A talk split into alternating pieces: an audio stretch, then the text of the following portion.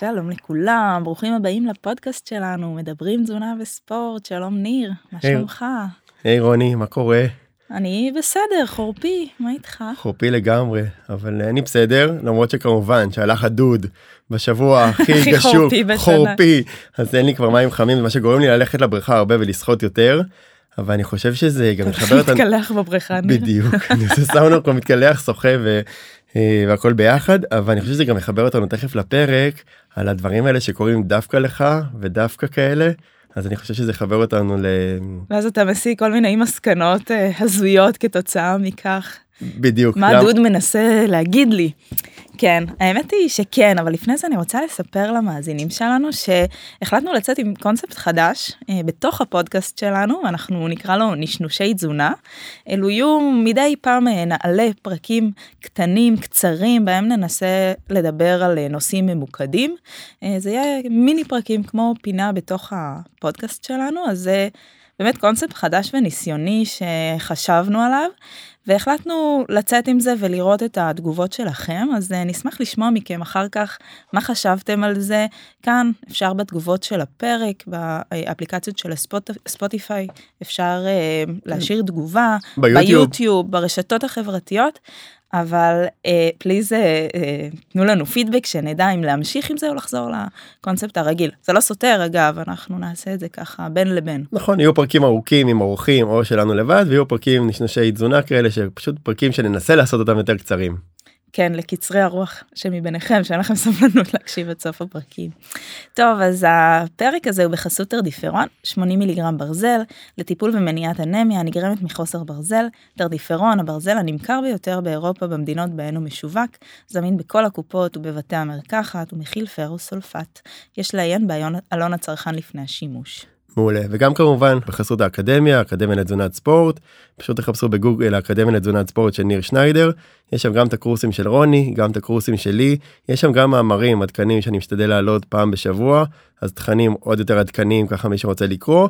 ויש שם גם את הפודקאסט. הפודקאסט נמצא גם שם. אז uh, כמובן יכולים להאזין ולהיכנס לאקדמיה. כן, מי שככה רוצה ללמוד אה, תזונה אה, עוד קצת לעומק, לקחת את זה צעד אחד קדימה, מה שנקרא. טוב, אז אה, אחת המטרות שבכלל בגללה הקמנו את הפודקאסט הזה, זה כדי להנגיש מידע מדעי ואמין למאזינים שלנו, לקהל הרחב. ובעצם המטרה הזאת נבעה מצורך מאוד מאוד חזק שעולה מהשטח. אני וניר כל הזמן מדברים, שמעת את השמועה ההיא, שמעת הוא אמר ככה, זה עורר סערה. ובאמת אנחנו מדברים על נושא שיש בו המון המון דעות, ואיתם גם הרבה סתירות, מידע כוזב. אה, כמובן שיש אנשים שרוצים לשווק לנו דברים שאנחנו לא בהכרח צריכים, גם אינטרסים מאחורי המידע הכוזב. ואלו תופעות שיוצרות מצב שמאוד אה, מקשה עלינו לדעת את האמת. ואת הפרק הזה אנחנו הולכים להקדיש לזה. אנחנו רוצים אה, לעודד חשיבה ביקורתית ולתת לכם כמה כלים. כדי שתוכלו להצליח להבין את הדברים טוב יותר ולהימנע מכמה שיותר טעויות אז אז אנחנו נדבר היום על אה, מה שנקרא כשלים לוגיים או הטיות קוגנטיביות זה אה, איזושהי טעות שאנחנו עושים כולנו עושים למעשה בדיוק צריך להבין שכולם הזמן- עושים את זה גם סליחה שקטעתי אבל כולם עושים את זה גם אנחנו? אין קשר גם לאינטליגנציה זה זה מדהים שכאילו גם באמת כל אחד שהוא מחבר מחשבות ועושה הטיות והפסיכולוגיה היא מטורפת בעניינים האלה וזה באמת פוגש את כולם כולם כולם. אה, נכון וגם אנחנו גם אני אה, מודה ומתוודה שאני גם תופסת את עצמי לפעמים אה, עושה איזשהו כשל כזה או אחר ואני מניחה שיש כאלה שאני עושה ואני אפילו לא מודעת אליהם. כן, כל מיני חוק, גם חוקי מרפי כאלה שאתה אומר בדיוק כמו עם הדוד למה זה קרה. כן כנראה שהיקום מנסה להגיד לי משהו או שזה פשוט קרה כי הייתה הצפה או משהו כזה. בכל מקרה יש הרבה סיבות שנוצרים מיתוסים בלבולים וטעויות אבל חלק מהסיבות הם באמת פשוט אנחנו בעצמנו דפוסי חשיבה טבעיים ואנושיים שגורמים לנו לאשליות לטעויות. האשליות האלה נקראות אה, כשלים לוגיים או הטיות קוגנטיביות יש המון כאלה. אני חושבת שככל שנדע להכיר אותם ולדעת שיש להם ממש שם והגדרה, ככה נוכל לזהות בעצמנו את הכשלים ולהצליח אה, לא ליפול בהם ולעשות פחות טעויות. אז בפרק הזה אנחנו הולכים לדבר על אה, חלק קטן מאותם אה, כשלים לוגיים, אמנם זה לא קשור ספציפית לתזונה, אבל אני חושבת שזה הרבה הרבה יותר רחב, אפשר להשתמש בזה בכל תחום בחיים, ואנחנו כמובן גם נחבר את זה לתזונה, לספורט. בדיוק, זה, זה בכל תחום בחיים, אבל אנחנו ננסה איכשהו לחבר את זה קצת לעולם הדיאטות ועולם התזונה ועולם הספורט, אז באמת כאילו זה, זה תחום מרתק, באמת. יש גם ספר מדהים, מי שרוצה להרחיב את הידע של פרופסור קהנמן, mm-hmm. לחשוב מהר, לחשוב לאט. חושב שזה ספר אה, נפלא, לא קל, אבל ספר מרתק על כל כן, העולם אני, הזה. אני קוראת אותו לאט, אה, כמו שזה, אני עדיין קוראת אותו כבר כמה שנים, כל פעם קצת. אה, ספר נוסף שאני, האמת היא שהרעיון לפרק הזה עלה לי בזמן שקראתי את הספר, זה תורת המשחקים של חיים שפירא. זה, זה לא קשור לזה, זה יותר על הסתברויות וסטטיסטיקה, אבל יש לו פרק שלם שהוא מדבר על חלק מאותם כשלים. אז אנחנו נתחיל עם משפחה של כשלים שעוסקים בתחום של הסקת מסקנות שגויה. זאת אומרת, אנחנו הרבה פעמים לוקחים איזשהו מקרה שקרה לנו ומסיקים ממנו משהו ש, ש, שהוא לא נכון.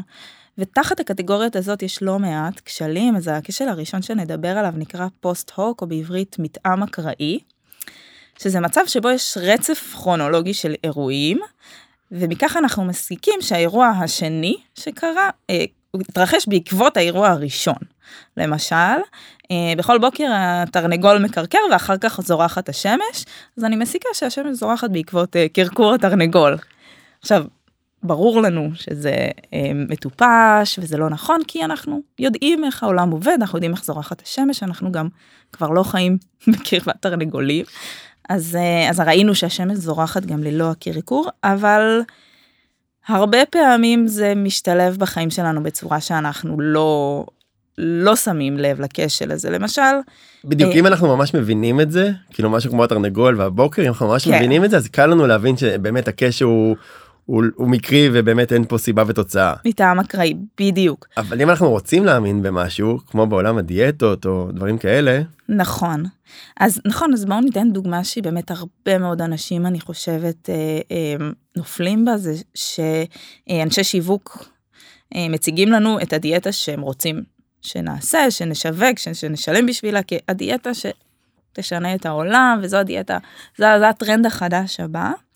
Uh, סתם, למשל, uh, אל תאכלו פחמימות במשך חודש ותרדו במשקל, ואז באמת אנשים מפסיקים לאכול פחמימות ויורדים במשקל, אז הם אומרים, אה, ah, אז פחמימות זה משמין. בדיוק. אבל בעצם פחמימות זה גם רוב התזונה שלנו, אז אם נוריד פחמימות, מן הסתם שנוריד אוכל, נייצר גירעון קלורי, ומה שיגרום לנו לרדת זה לא ההפחתה הספציפית של הפחמימות, אלא הגירעון הקלורי. אבל המסקנה שהסקנו, שפחמימות זה משמין, אה, היא מסקנה שגויה במקרה הזה.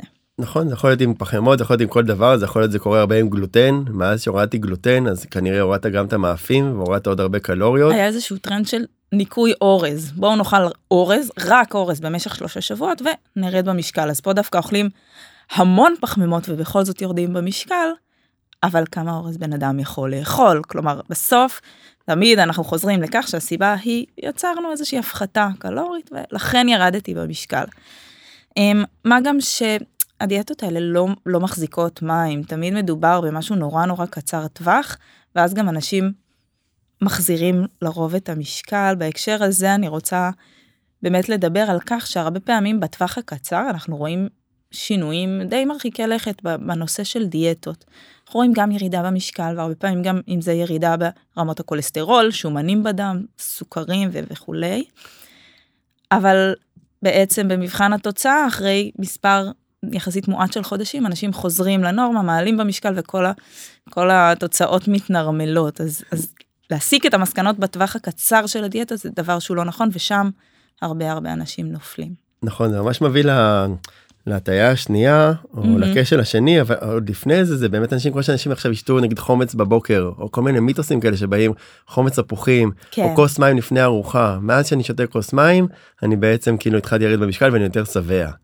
נכון. לא בהכרח הכוס מים כי כשבודקים את זה במחקרים ויש מחקרים על שתייה נכון. לפני ארוחה תוך כדי ארוחה אם זה משפיע אז יש מחקרים שמראים שזה עוזר יש מחקרים שזה מראים שלא עוזר זה לא חד משמעי. כן. אבל אותו בן אדם שאמר מאז שאני שותה כוס מים אני יותר שבע יהיה קשה לשנות לו את הדעה. ואז הוא יכול להסיק שמים זה מרזה, ברור לכולנו ש- שלא. אוקיי? בדיוק. טוב, הבנתם מה זה מתאם אקראי, זה שמשהו קרה אחרי משהו, לא בהכרח אומר שהוא הסיבה לכך, וזה נכון לכל תחום בחיים. הרבה אמונות תפילות מגיעות ככה מאז גם לאולפן הזה היו נכון. פעם שתי דלתות להיכנס לכל אה, המתחם. באמת? כן יש כניסה אחת מצד אחד קבוצה אחת מצד שני וכל פעם אמרתי אם אני נכנס בדלת הזאת אז יהיה הפוס, הפרק יהיה יותר טוב. אז, אז נכון, זה גם הולך על, על דרך השלילה, אם אני אנקוש שלוש פעמים על עץ, אז משהו רע לא יתרחש, אבל רוב, זאת אומרת, אנחנו, רוב הסיכויים שמשהו רע לא יתרחש, ולכן הרבה פעמים האמונות האלה גם תופסות. אז. אה, כן. אה, אז ניר, מה הקשר השני שנדבר עליו היום? מעולה אז הקשר השני באמת מדבר על רגרסיה לממוצע או בעברית זה תסוגה לממוצע. ובעצם אנחנו אומרים שאם משהו עכשיו קרה באופן חריג בצורה קיצונית כנראה שבפעם הבאה שזה יקרה זה לא יהיה כבר כזה חריג או קיצוני. כלומר, יש איזושהי מגמה טבעית של דברים ל- להתכנס אל הממוצע. בדיוק הרגרסיה לממוצע הכי קל להסביר את זה גם אפילו עם משהו ויראלי. פתאום היה איזה פוסט מאוד ויראלי וזה קרה לי לפני כמה שנים היה לי פוסט כאילו משוגע זה היה פוסט על אבטיח אני חושב. והוא היה מאוד מאוד ויראלי ואתה אומר טוב הנה עליתי על משהו ואחרי זה כל פוסט יהיה מטורף. אבטיח הוא אה, ויראלי, לא. ו- לא באמת. ובדיוק ואחרי זה זה חזר והפוסטים היו באותם נתונים כמו פעם אז יש איזה נטייה של הכל לחזור לממוצע זה קורה גם עם כיוון סרטים נגיד סרט שהיה סרט מצוין הסרט הראשון שראינו ואז עושים את, הפ... את הסרט השני תמיד הסרט השני הוא פחות טוב. נכון כי יש רגרסיה לממוצע. אם הסרט הראשון אה, היה לא כי הבמאי התעייף, לא כי השחקן איבד את זה. כי הסרט הראשון היה טוב בתור... בצורה חריגה בצורה קיצונית ואז הסבירות שגם הסרט השני יתפוצץ הוא לא, הוא לא גבוה. בדיוק עכשיו בעולם הדיאטות והתזונה לדעתי זה מרתק כי יש פה גם משהו של הטווח קצר וגם בטווח הארוך. בטווח הקצר למה אני מתכוון שאנשים באים ואומרים לי תשמע בשבוע הראשון ירדתי שני קילו או שלושה קילו. עכשיו קרוב לוודאי שבשבועות הבאים הם ירדו פחות למה כי זה מתכנס לממוצע. עכשיו זה גם מתחבר למה שאת אמרת מקודם הם עשו קשר בין זה שירדו הרבה מאוד מים מה שלא בהכרח נכון. כן, כי אף מחקר לא הוכיח שבשבוע הראשון אתה יורד בהכרח ביותר נוזלים. כן, אבל בסוף יש איזושהי רגרסיה לממוצע ורוב האנשים אני אתן גם את הנתון כן. יורדים בין חצי אחוז לאחוז בשבוע. מהמם. זה סדר גודל ש... שיקרה. ולכן זה מתישהו יתכנס לממוצע.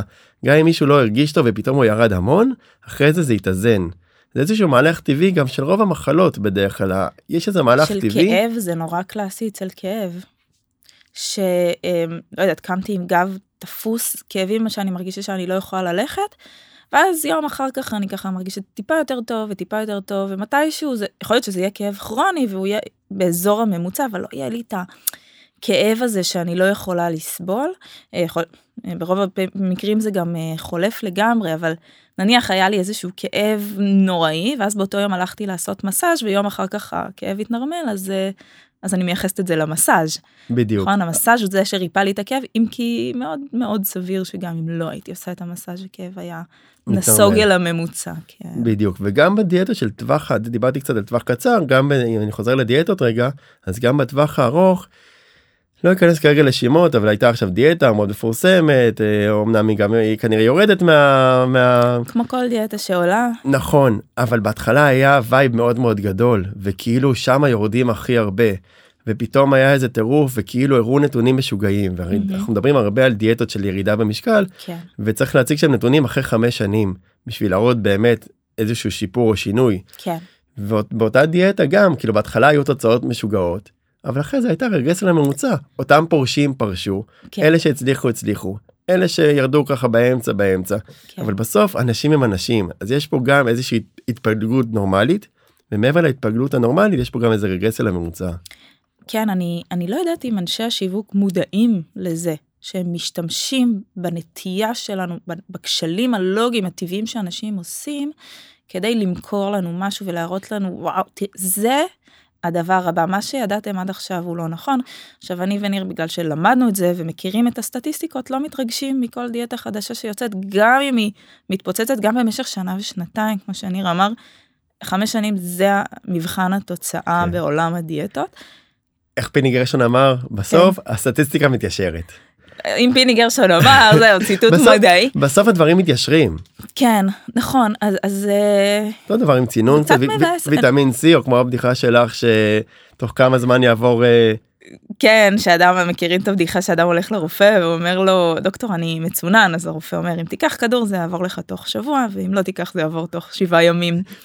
בדיוק. אז גם הרופא הזה בונה על הרגרסיה לממוצע, בסוף, כן, זה עובר. נכון, אני אוהב את הבדיחה, זה שבא לרופא ואומר לו, תקשיב דוקטור, אני נוגע פה וכואב לי, אתם לא רואים, אני נוגע בחזה, וכואב, אני נוגע ביד וכואב לי, אני נוגע ברגל כואב לי, אני נוגע במרפא כואב לי, הוא אומר לו, בטח, יא דביל, האצבע שלך שבורה. אז אני אומר, בסוף צריך להבין כאילו גם מה גרם למה.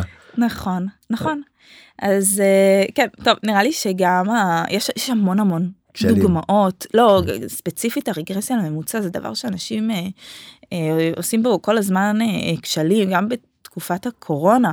היה את הסיפור עם התרופה למלאריה, שמצאו איזה מתאם בין תרופה למלאריה והפחתה של אה, נכון, זה קורונה. חוקר צרפתי, איזה מחקר צרפתי שבאמת היה ניסוי צרפתי, ו- ניסוי היה לא טוב. ניסוי לא גם, טוב, כן. ממש כושל.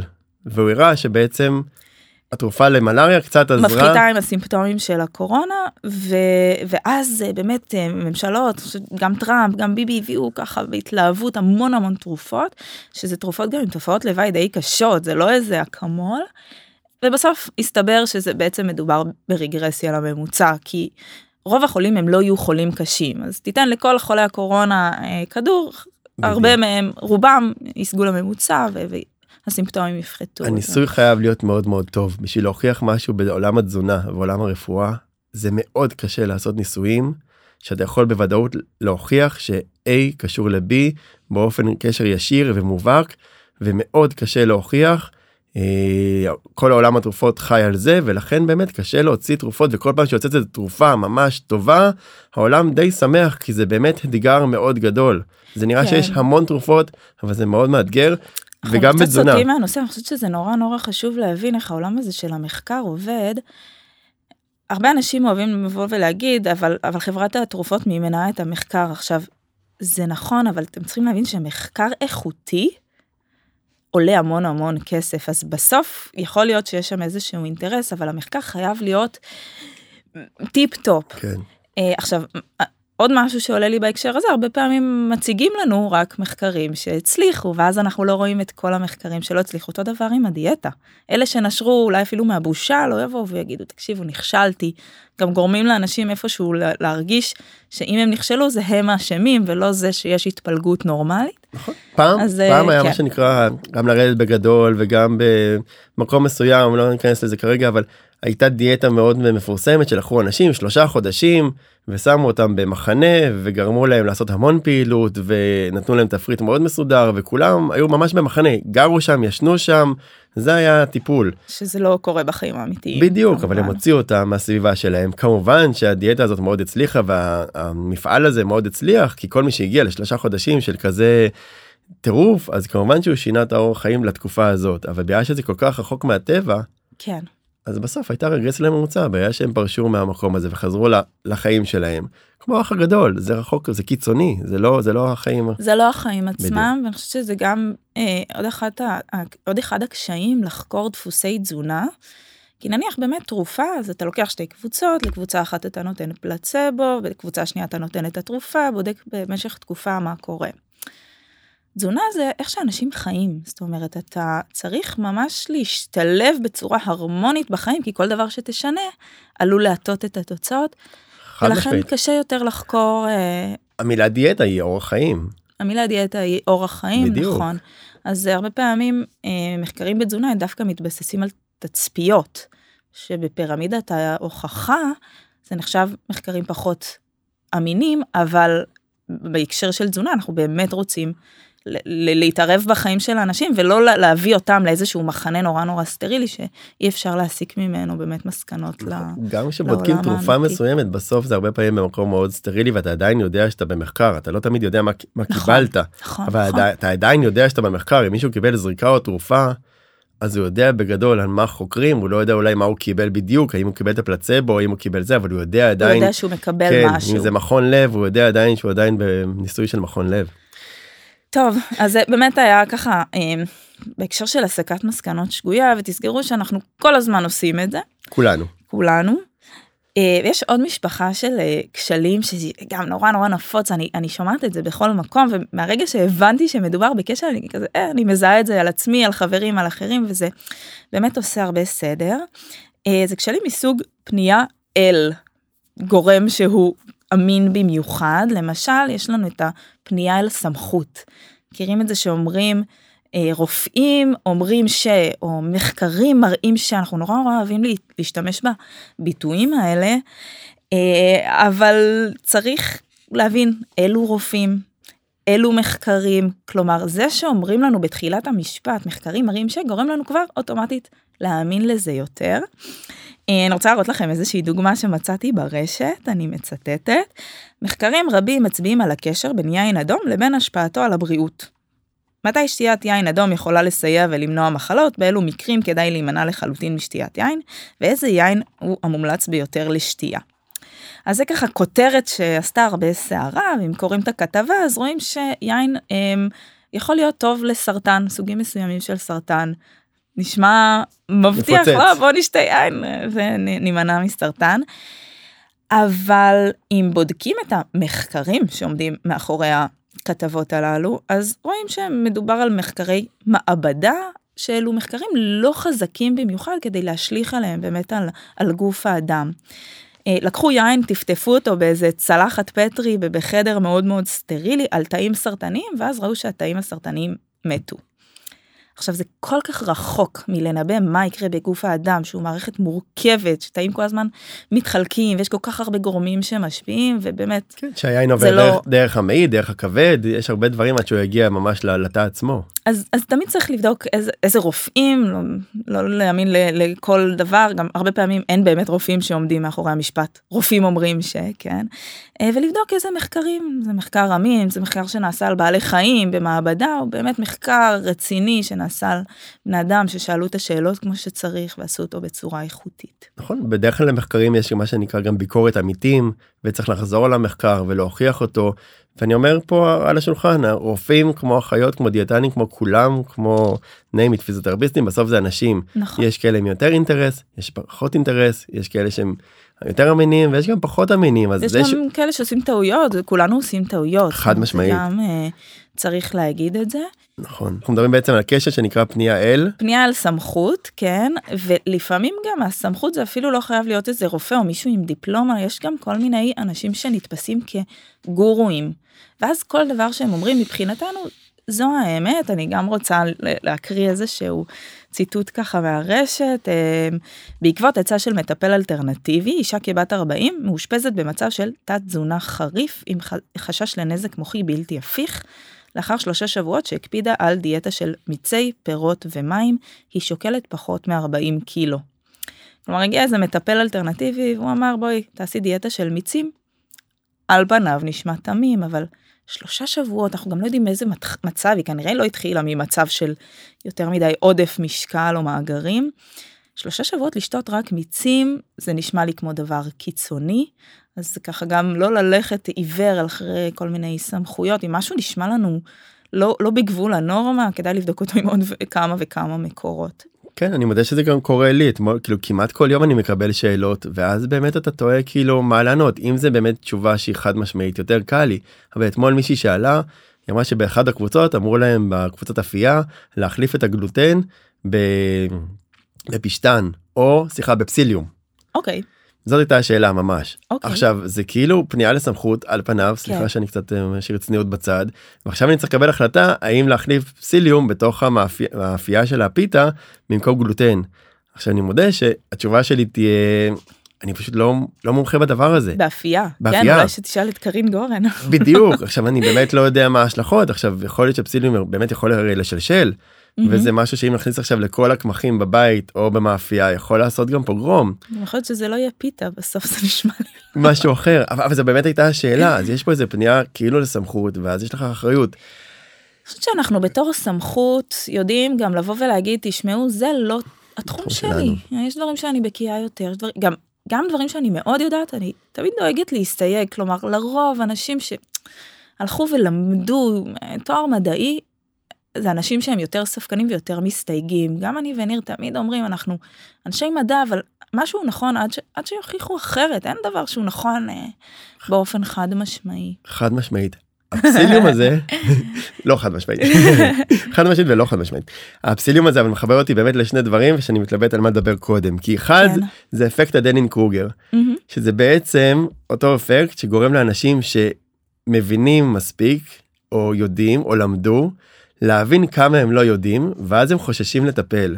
זאת אומרת היא שאלה אותי על פסיליום זה לא התחום שלי אני מבין כמה אני לא מבין מהמם. בזה ואז זה גורם לי ממש לא להגיד לה את התשובה ויכול להיות שתלך למישהו אחר שלא למד מספיק שלא יודע והוא לא יודע כמה שהוא לא יודע ואז הוא יגיד לה כן פסיליום זה טוב זה טוב למערכת העיכול ברור שזה עדיף על גלוטן. בדיוק אז אפקט דאנינג קרוגר זה שני חוקרים זה לא איזה משהו מאומה אלא זה באמת שמות של שני חוקרים פרדי קרוגר. פרדי קרוגר ודנינג קרוגר והם באמת חקרו את זה שאנשים שמבינים או משכילים או למדו מתח- מתחילים להבין כמה הם לא מבינים וכמה העולם הוא מורכב עד מצב שהם לפעמים חוששים לטפל ואני פוגש את זה אצל הרבה גם דיאטניות צעירות או יותר ותיקות שאתה מתחיל להבין כמה אתה כמה העולם מורכב ואתה מתחיל לחשוש וההפך כמו שאמרת מקודם עם גורואים שלא מבינים מספיק ולא למדו מספיק ואין להם שום בעיה להפיץ את מה שהם רוצים. כן ככל שלומדים יותר אתה מבין יותר כמה אתה לא יודע ואז מי שלומד פחות חושב שהוא בעצם יודע הכל.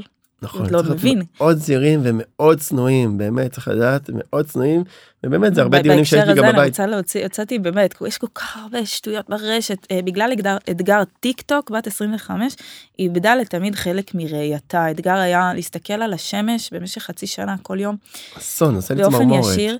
עכשיו לפעמים הדבר הזה יכול להיות שזה התחיל מאיזה סמכות לא סמכות אבל לפעמים הדבר הזה בעידן הרשתות הוא גדל וגדל וגדל ומישהי שכנראה אה, זאת אומרת ראתה אוקיי אתגר מלא אנשים עושים את זה אז אולי גם אה, אני אעשה את זה וזה מוביל אותי לדבר על ה- על ההטייה הבאה שזה בשם הרוב. כולם עושים משהו אז, אז אני גם יכולה לעשות אותו. וזה הטיה אפילו גם אני באמת משתמשת בה הרבה שאומרים כולם יודעים ש או זה הרי ידוע ש. ישבתי לא מזמן באיזה בר עם חברים ו- ודיברנו אני לא זוכר אני חושבת שזה היה על אה, מוצרי חלב. ואז אחת הבנות שם אמרה אבל זה ידוע זה הרי ידוע שמוצרי חלב זה דבר רע. אז אמרתי לה "מה- זאת אומרת ידוע? אומרת, כן מלא מחקרים מראים ש... זאת אומרת השתמשה בכל ההטיות. שם עצרתי את, אה, את השיח כי לא רציתי לבאס את הערב ורציתי גם שיישארו לי חברים אחרי הערב הזה אז, אז פשוט גיחכתי לעצמי ואמרתי טוב זה כשל לוגי פנייה אל הרוב כולם יודעים שכשמישהו אומר לכם בטיעון באיזה ויכוח באיזה דיון אבל כולם יודעים ש... תדעו שמה שהוא עושה זה להעצים את הדיון שלו אבל בלי באמת ביסוס אמיתי. נכון איזושהי פנייה לקונצנזוס כאילו משהו שהכל אבל זה יכול להיות באמת שגוי כאילו. מי זה כולם? נכון. זה אין אף פעם כולם. יש נקודה של מה שנקרא במרכאות או לא במרכאות חוכמת ההמ- ההמונים. נכון. יש איזה משהו אז תלוי במה אם אני אזרוק עכשיו שאלה לא יודע מה כמה חדרים יש בדירה בממוצעת בישראל אז אחד יגיד שלוש אחד יגיד חמש אחד יגיד שמונה אחד יגיד שתיים בסוף אנחנו נתכנס לממוצע ויהיה פה איזה חוכמת ההמונים ונגיע שזה לא יודע שרוב הדירות הם ארבעה חמישה חדרים. אני חושבת שזה לא יעורר ויכוח. בדיוק. כשאנחנו נמצאים בשיא הוויכוח ומישהו אומר לנו אבל כול, כולם יודעים ששם כנראה ש, שיש שם איזשהו רצון להעצים את הטיעון אבל מבלי ביסוס אמיתי. כן. אז אני חוזר שני צעדים אחורה לפסיליום הפסיליום אוקיי אולי נעשה יש- פרק על יש- פסיליום. כשל נוסף שנקרא פנייה אל הטבע. Mm, כשל ידוע. הרבה ממש חברות שיווקיות משתמשות בו. בדיוק אז זה מתחבר למשהו הטבעי עכשיו הכשל של פנייה אל הטבע אומר בעצם שההנחה היא שכל דבר שהוא מהטבע הוא טוב או בריא וגם הפוך כל מה שהוא לא מהטבע הוא מזיק. הוא מזיק 100% טבעי. 100% טבעי כל דבר שכתוב לכם 100% טבעי תדעו שבעצם לא כתוב לכם כלום זה כמו לכתוב המוצר הוא ירוק כאילו זה לא אומר לנו שום דבר זה שהוא טבעי. בדיוק לפני כמה זמן ראיתי שוקולד בטעם תפוז 100% קקאו. אם זה 100% קקאו כן. משהו פה לא לא מסתדר אז באמת כאילו בתעשייה ובפרסום הזכרת את זה קצת מקודם יש המון המון כשלים והם משחקים על זה קצת אני מודה שזה גם תעשייה שמשחקת על זה. תראה בתעשייה אני מניחה שהם עושים את זה ממקום מודע הם יודעים כן, כן, שהפנייה כן, כן, לטבע זה היא. כשל וכן זה לא איזה מקום לא, לא, כזה זה של מקום שיווקי שגיאה. פרסומי אין ספק שהפסיכולוגיה השיווקית אה, היא כמובן מרתקת. שבטבע יש גם הרבה דברים שמזיקים לנו יש פטריות שאם נאכל אותם אנחנו נמות ויש סמים בטבע ויש עוד ציטוט שהוצאתי מהאינטרנט. אה, ילדה עברה ניתוח חירום לאחר שהוריה טיפלו בה באמצעות עלוקה. מאיזושהי סיבה הם חשבו שהעלוקה תעזור לה להחלים בסוף היא רק החמירה את המצב וככה עשתה לה אה, נכנסה לתוך מערכת העיכול אז, אז גם עלוקה ברמת הרעיון זה טבעי זה מהטבע זה טיפול מהטבע אם זה היה עובד כולם היו אומרים וואו עלוקה מרפאת אבל אבל לא עלוקה היא גם מס- מסוכנת היא יכולה לחדור אל תוך האיברים הפנימיים נשמע גם נורא. אז הפנייה אל הטבע או פנייה אל האורגני בעולם שלנו הוא לא לאו דווקא אומר שזה יותר טוב או יותר בריא כמו שאנחנו אומרים גם ארץ של נחש זה טבעי וגם פטריות זה לסיגוייהם הם טבעיות וצריך להיזהר מזה וגם הפוך חיסון הוא לא טבעי חלקם כן נכון. אוקיי ולשטוף ידיים בסבון מה שהציל את העולם. נכון. אוקיי הבסיס שלו הוא לא טבעי. נכון יש הרבה נכון. דברים שבאמת שינו ואנטיביוטיקה שלא טבעית והשתלת איברים ותרופות שבסופו של דבר עוזרות לנו. כולנו או חלק ניכר מהאוכלוסייה לוקח תרופות לא ניכנס לזה אבל זה משהו לא טבעי שכן מציל את העולם. נכון אני חושבת שבאמת מדובר בכשל שהוא כביכול כזה בקטנה לא מועיל לא מזיק מה אכפת לי שמה שאני אקח הוא 100% טבעי? אבל אני חושבת שהוא גם יכול להיות במקרים מסוימים מסוכן מאוד כי הרבה אנשים פונים אל הטבע כשהם צריכים טיפול נגיד רפואי מציל חיים ואומרים לא לא אני אשתמש בדברים טבעיים בלבד ואז חלילה יכולים לחלות יותר קשה אפילו למות היו מקרים של מוות כתוצאה מסירוב לקבל טיפול רפואי זה מאוד חבל בעיניי. נכון ואם אני אקח את זה קצת לעולם שלי ואני כן אוהב לדבר גם על גם קלוריות וגם השמנה. יש הרבה דברים טבעיים שהם עתירי קלוריות יש דברים טבעיים שהם עושים גם כאבי בטן יש דברים טבעיים שעושים לנו גזים ונפיחות כאילו ולא טוב לנו כל אחד כל מקרה לגופו ולכן טבעי לא במידה. אומר לנו שום דבר. צריך תמיד להבין מה יש מה מה זה הטבעי מה זה הלא טבעי. נכון ו... אנחנו נופלים שם אנחנו נופלים שם שיש סימון כזה או אחר אנחנו לגמרי נופלים וגם אני נופל שם. זאת אומרת זה לגמרי אפשר ליפול אה, שם. נכון נכון אנחנו לא חפים מטעויות אה, כמו שאמרנו גם המדע לא חף מטעויות ו- ו- וזה מה שיפה בעיניי במדע שדבר הוא נכון עד שמוכח אחרת וזה באג'נדה של המדע זאת אומרת אין אמת אחת זה, זה משם אנחנו מתחילים ו- ואולי גם בזה נסיים אני רוצה לסכם מקווה שעמדנו בזמנים של הנשנוש. אמ, אז אני חושבת שלסיכום אפשר להגיד שכדי להצליח להבחין בין אמת למיתוס כדאי להבין טוב יותר אמ, את החולשות שלנו ולנסות לזהות אותם. אז uh, ללמוד את זה ולהבין חלק מאותם כשלים לוגיים ואני חושבת שאחרי הפרק הזה אתם יכולים אפילו בשיחת חולין להגיד היי הנה זה זה כשל לוגי זה הטבע שלי לחשוב ככה אבל אולי זה לא באמת נכון. Um, זו, זו דרך באמת uh, להימנע מהרבה מאוד טעויות שאנחנו עושים. אז כמו הכשלים שהצגנו כאן היום, מטעם אקראי ורגרסיה לממוצע ופנייה אל אה, סמכות או אל הטבע, יש המון, המון עשרות, יש אין סוף כאלה. אז אם זה היה מעניין לכם ואתם למדתם מזה ורואים את הערך שבפרק הזה, מאוד מאוד נשמח שתכתבו לנו, כמו שאמרנו זה פרק שהוא ניסיוני, ואנחנו יכולים לעשות עוד אה, כאלה דומים בהקשר הזה עם אשליות וכשלים אחרים, אז אה, תגיבו לנו. כן אז תודה לכולם. תודה שהייתם איתנו. נתראה בפרק הבא. יאללה ביי.